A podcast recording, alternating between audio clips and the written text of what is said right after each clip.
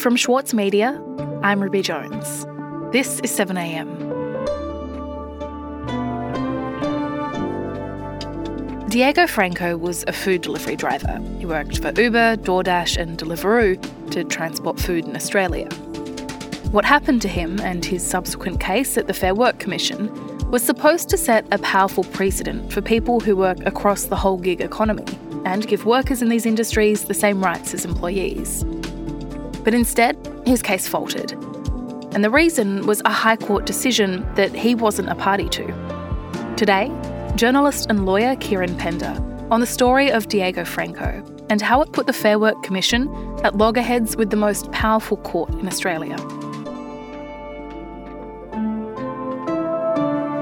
It's Monday, August 29.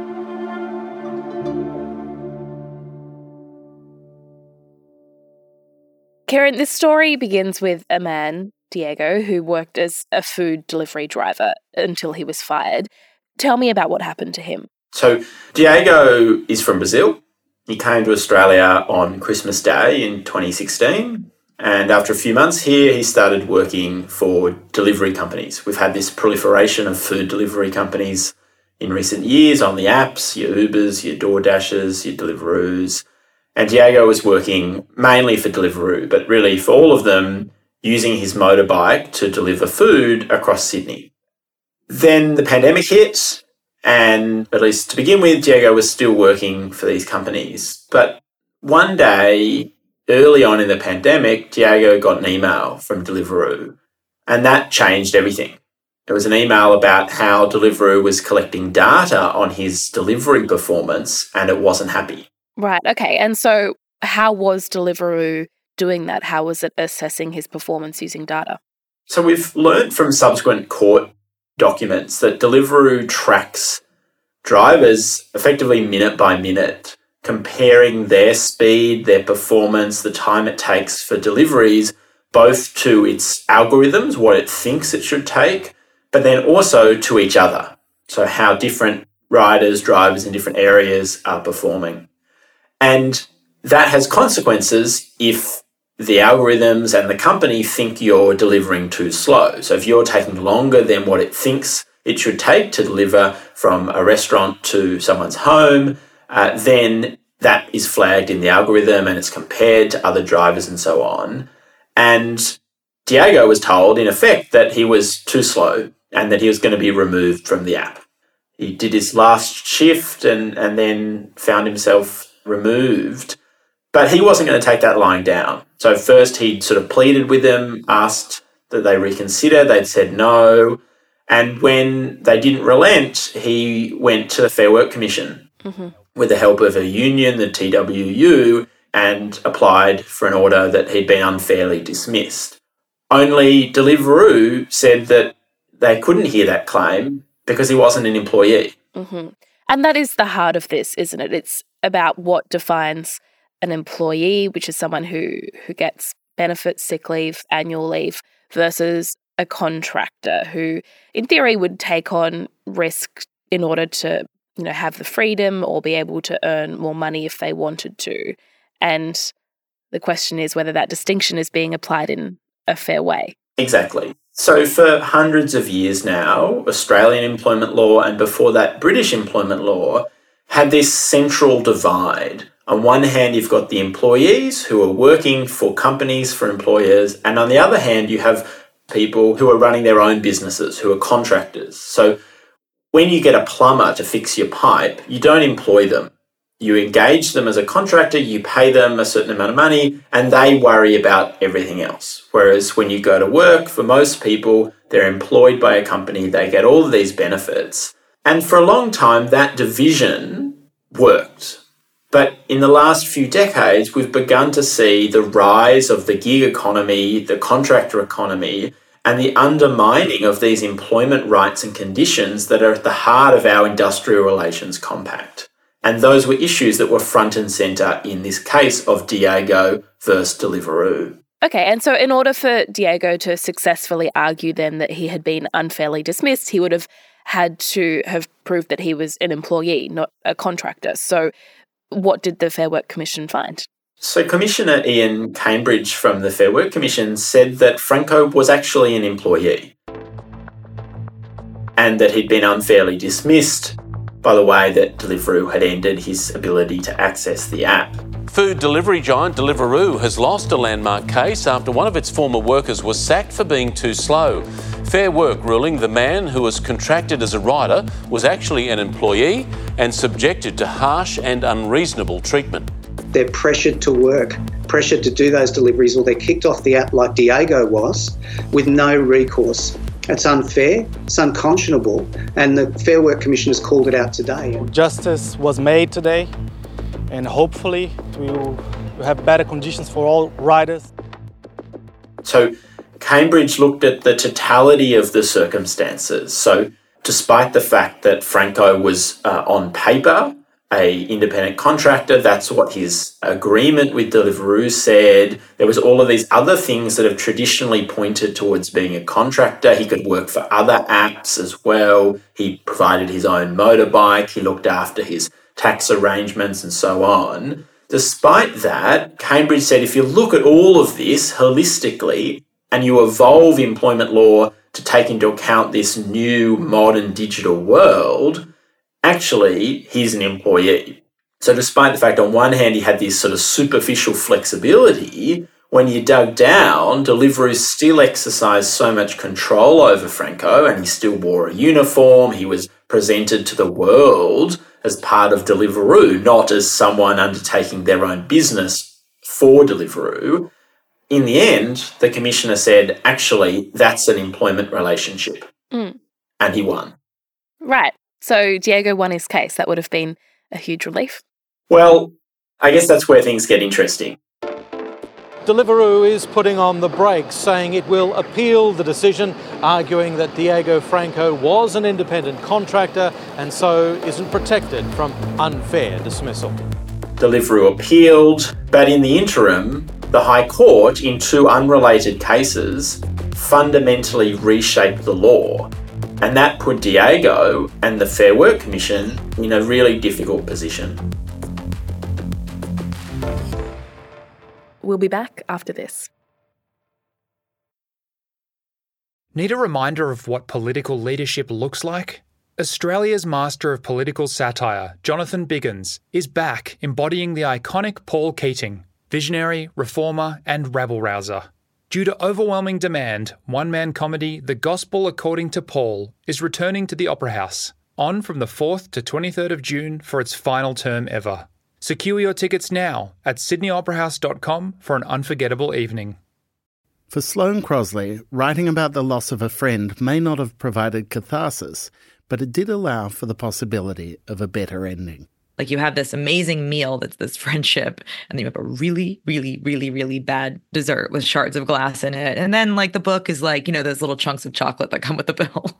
I'm Michael Williams. Join me for this week's episode of Read This as I talk to Sloane Crosley about her latest, Grief is for People. Listen wherever you get your podcasts. Kieran, we've been talking about Diego, who was a delivery driver until he was sacked. He went on to win an unfair dismissal case against his former employer. That company, Deliveroo, decided to appeal that decision, and while that appeal was underway, something else happened in the High Court which changed everything. Can you tell me about what that was? In February, the High Court handed down these two decisions personnel contracting and Jamsek. And I actually think we've talked about it before on the, on the show. Mm. And these were cases where the High Court rejected the existing approach in employment law, which looked at the practical reality of the relationship, so what's actually happening in the workplace, and instead zoomed out to just focus almost exclusively on the legal relationship. So, what's in the contract, not what's happening on the ground. This was a really black letter approach to employment given the power imbalance that exists between workers and businesses, and the fact that for decades we've had labour regulation that sought to protect workers. So I spoke to Professor Andrew Stewart from the University of Adelaide, and he said that the High Court decisions just wiped out decades of careful judicial development and just insisted that you look at the contract, not anything else. Okay, and so what do those decisions then mean for Diego's case? Because at this moment in time, he has won the verdict, but he's waiting for the results of this appeal by the company. But in the meantime, this these other cases that he isn't a party to, they are going on and they're completely changing, I suppose, the the landscape in which he's operating in. Yeah, so this totally changed the law. And that meant that the Fair Work Commission on appeal, these three Fair Work Commissioners, they had to decide the appeal based on this new law. And ultimately, that meant they had to find for Deliveroo. And they said that actually, under this law, Diego Franco is a contractor, not an employee, and therefore the Fair Work Commission had no jurisdiction and they couldn't, despite the fact that they said that the treatment by Deliveroo was unfair, they couldn't give him any legal remedy. But what was really interesting about the, the decision was how unsubtle the three members of the Commission were in their criticism of the High Court. So they had a subheading in the decision that said realities we're obliged to ignore.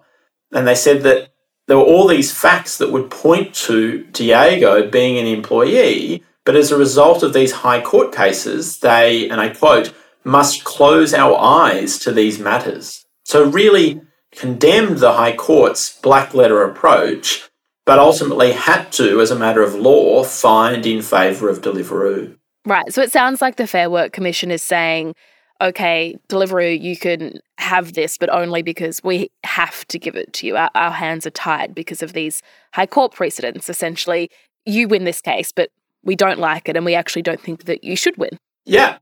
And that's quite a strong reaction from the Fair Work Commission. Obviously, they're much lower in the judicial hierarchy than the High Court, the top court.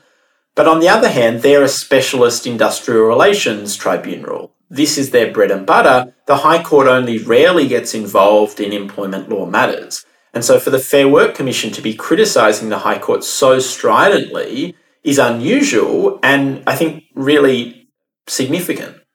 And so, is the suggestion then that the High Court got it wrong with these two cases? That seems to be what the Fair Work Commission is implying. Certainly, the decision from the Fair Work Commission has elicited a really strong reaction. So, I spoke to a number of employment lawyers and employment law academics.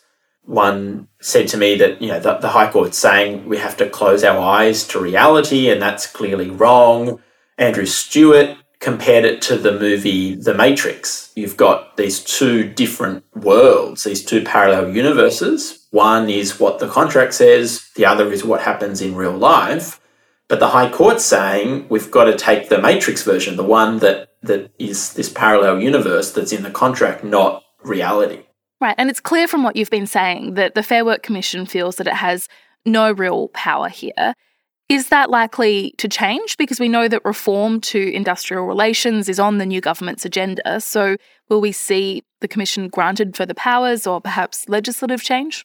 So, we've got big reform coming. That's really clear. I spoke to Tony Burke, the Employment and Workplace Relations Minister. He told me that he was really concerned about these developments and that he would soon be giving the Fair Work Commission new powers over the gig economy Burke said that he wants to modernise employment law. As he said, we want the technology of gig work, but 21st century technology shouldn't come with 19th century working conditions. I guess these on one level might seem like abstract legal issues, but I want to stress that ultimately this is about everyone's day to day workplace. Whether you have rights and protections as employees or whether you lose all of that and you're shifted onto this unstable, insecure work arrangement where, as a matter of law, you're running your own business, but you're not really. Mm. So it's hard to think as we evolve, as as the nature of work evolves, it's hard to think of a more pressing issue than the way we address the technological evolution and ensure that our employment law keeps up. And so, Kieran, at the end of all of this, Diego lost his case as a result of these precedents that were set. But what would it have meant for him to be treated like an employee by Deliveroo?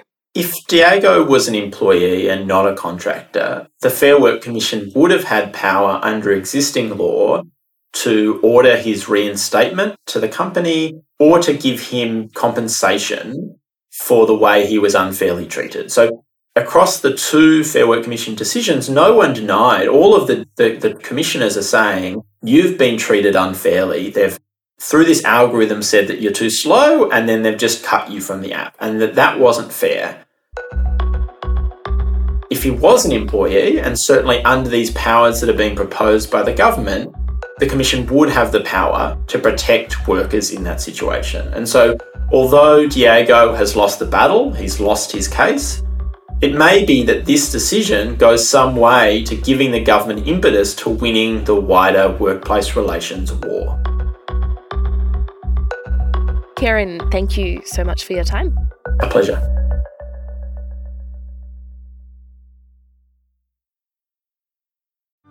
Mahler's music embodies the very essence of humanity. Experience his epic Song of the Earth with the Australian Chamber Orchestra, Richard Tognetti, and internationally acclaimed opera stars Stuart Skelton and Catherine Carby. Opens May 12. Book now at aco.com.au. Also in the news today, the minister who was Scott Morrison's boss back when he was the managing director of Tourism Australia has called for him to quit Parliament. Fran Bailey, a former Liberal minister, revealed that after Morrison had commissioned Australia's most expensive tourism campaign, Where the Bloody Hell Are You? he refused to answer questions to her or the Board of Tourism Australia about how the campaign came about. And Facebook has reached a last minute settlement in a class action lawsuit that alleged the company shared the private data of tens of millions of people with other companies like Cambridge Analytica. Facebook founder Mark Zuckerberg and outgoing Chief Operating Officer Sheryl Sandberg were due to give depositions next month, but if the settlement is approved, they will no longer have to give evidence under oath. I'm Ruby Jones. This is 7am. See you tomorrow.